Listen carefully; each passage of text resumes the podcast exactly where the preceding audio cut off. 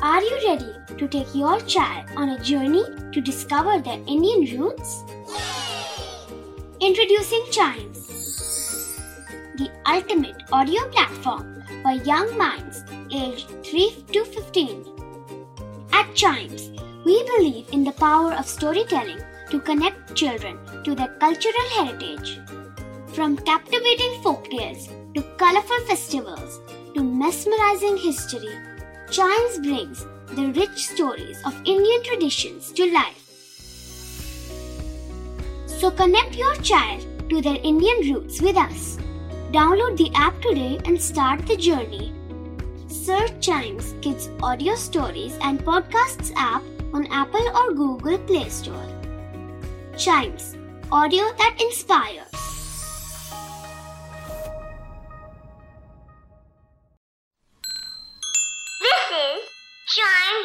Radio, original podcast. We Indians love to celebrate our rich culture with pomp and show. In this podcast, we talk about the major Indian festivals, their significance, and ways to celebrate them. जन्मदिन यानी birthdays special होते हैं और जब हम किसी भगवान का बर्थडे सेलिब्रेट करते हैं तो वो और भी स्पेशल हो जाते हैं क्योंकि उस इवेंट को पूरे इंडिया में सेलिब्रेट किया जाता है। और ऐसी ही सेलिब्रेशंस को फेस्टिवल कहा जाता है। तो Indian festivals at a glance podcast के इस एपिसोड में, हम जिस फेस्टिवल की बात करेंगे, वो है बुद्ध पूर्णिमा।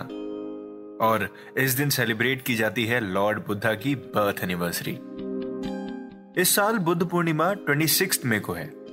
इस साल मतलब मतलब ये कि बुद्ध पूर्णिमा का फेस्टिवल ल्यूना कैलेंडर के हिसाब से मनाया जाता है। और हर साल ये अलग अलग डेट्स पर फॉल करता है। अगर उन कंट्रीज़ की बात की जाए जहाँ लोग बुद्धिज्म को फॉलो करते हैं तो अलग अलग कंट्रीज़ में बुद्ध जयंती अलग अलग दिनों पर मनाई जाती है। जैसे जापान में एट ऑफ़ अप्रैल ताइवान में second Sunday of May China और कोरिया में चाइनीज़ कैलेंडर के फोर्थ मंथ के एट्थ डे पर यह फेस्टिवल सेलिब्रेट किया जाता है। और श्रीलंका, नेपाल, इंडिया, बांग्लादेश, मलेशिया में ये बैसाख महीने के फुल मून को सेलिब्रेट किया जाता है।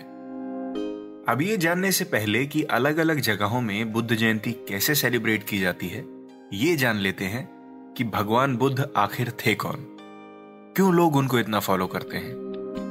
और कैसे एक छोटी प्रोविंस में बॉर्न होने के बाद उनकी टीचिंग्स वर्ल्ड में इतनी सारी जगह स्प्रेड हुई। हिंदू कैलेंडर के हिसाब से भगवान बुद्ध का जन्म बैसाख की पहली पूर्णिमा को हुआ था। क्योंकि ये एंशियंट टाइम्स की बात है, इसीलिए उनका ईयर ऑफ़ बर्थ कंफर्म नहीं है। लेकिन माना जाता है कि वो 563 बीसी और 480 बीसी में ल्यूमिनी में बॉर्न हुए थे, जो अब नेपाल में है। उनका बर्थ नेम सिद्धार्थ गौतम था। उनका पूरा बचपन कपिल वस्तु में बीता था। उनके पिताजी शुद्धोधन शाक्या डायनेस्टी के राजा थे और उनकी माँ का नाम माया देवी था। उनका बचपन अपने पैलेस में बीता। उनके पास किसी चीज़ की कमी नहीं थी। उन्हें आगे जाके राजा ही बनना था और रूल करना था। लेकिन 29 इयर्स की एज में एक बार वो अपने रथ पर बैठकर अपने राज्य में गए और उन्होंने चार ऐसी चीज़ें देखी जिससे राजपाट छोड़ दिया। उन्होंने देखा एक बूढ़े आदमी को। जिससे उन्हें यह पता चला कि हर इंसान बूढ़ा होता है। फिर उन्होंने देखा एक बीमार आदमी को, जिससे उन्हें यह पता चला कि हर इंसान बीमार भी हो सकता है। फिर उन्होंने देखा एक मृत आदमी को, जिससे उन्हें यह पता चला कि मृत्यु सबका फेट है। इन तीन चीज़ों को देखने के बाद वो काफ़ी उदास और परेशान हो गए।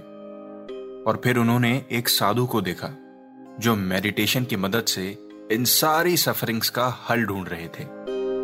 इसके बाद सिद्धार्थ गौतम ने अपना महल छोड़ दिया और चल पड़े गौतम बुद्ध बनने।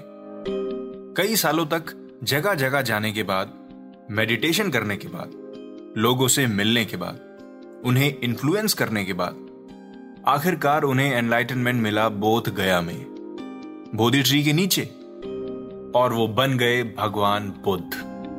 या बुद्धा द एनलाइटेंड।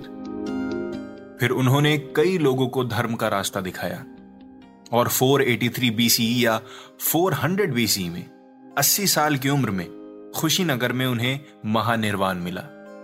भगवान बुद्ध से जुड़ी ये तीन डेट्स बहुत इंपॉर्टेंट हैं।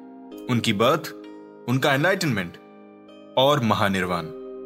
इसीलिए कई लोग बुद्ध पूर्णिमा को ये तीनों दिन एक साथ सेलिब्रेट करते हैं। कंबोडिया में बुद्ध पूर्णिमा के दिन बुद्धिस्ट मंक्स, बुद्धिस्ट फ्लैग्स, कमल के फूल, अगरबत्ती लेके घूमते हैं और लोगों से दान लेते हैं। साउथ कोरिया में लोटस लैंटन फेस्टिवल मनाया जाता है। इंडोनेशिया में वर्ल्ड का सबसे बड़ा बुद्धिस्ट पगोडा, यानी टेंपल है। वहाँ भी प्रोसेशन निकाला जाता है। और इंडिया में इस दिन पब्लिक हॉलिडे होती है, लेकिन स्पेसिफिकली सिक्किम, अरुणाचल प्रदेश बोध गया लाहौल स्पीति, किन्नौर कालिम्पोंग, दार्जिलिंग, कुरचौंग, महाराष्ट्र के कई हिस्से और हिमाचल प्रदेश, लद्दाख, उत्तरांचल, इन सब जगह ये फेस्टिवल स्पेशली धूमधाम से मनाया जाता है क्योंकि इन जगहों पर इंडियन बुद्धिस्ट्स की 70 परसेंट से ज़्यादा पॉपुलेशन है। इस दिन सभी टेम्पल्स जाते हैं और स्पेशली खाने में खीर बनाई जाती है और सुजाता की कहानी सुनाई जाती है, जिन्होंने गौतम बुद्ध को खीर खिलाई थी। माना जाता है कि इससे उनकी छह साल की कठिन तपस्या खत्म हुई थी।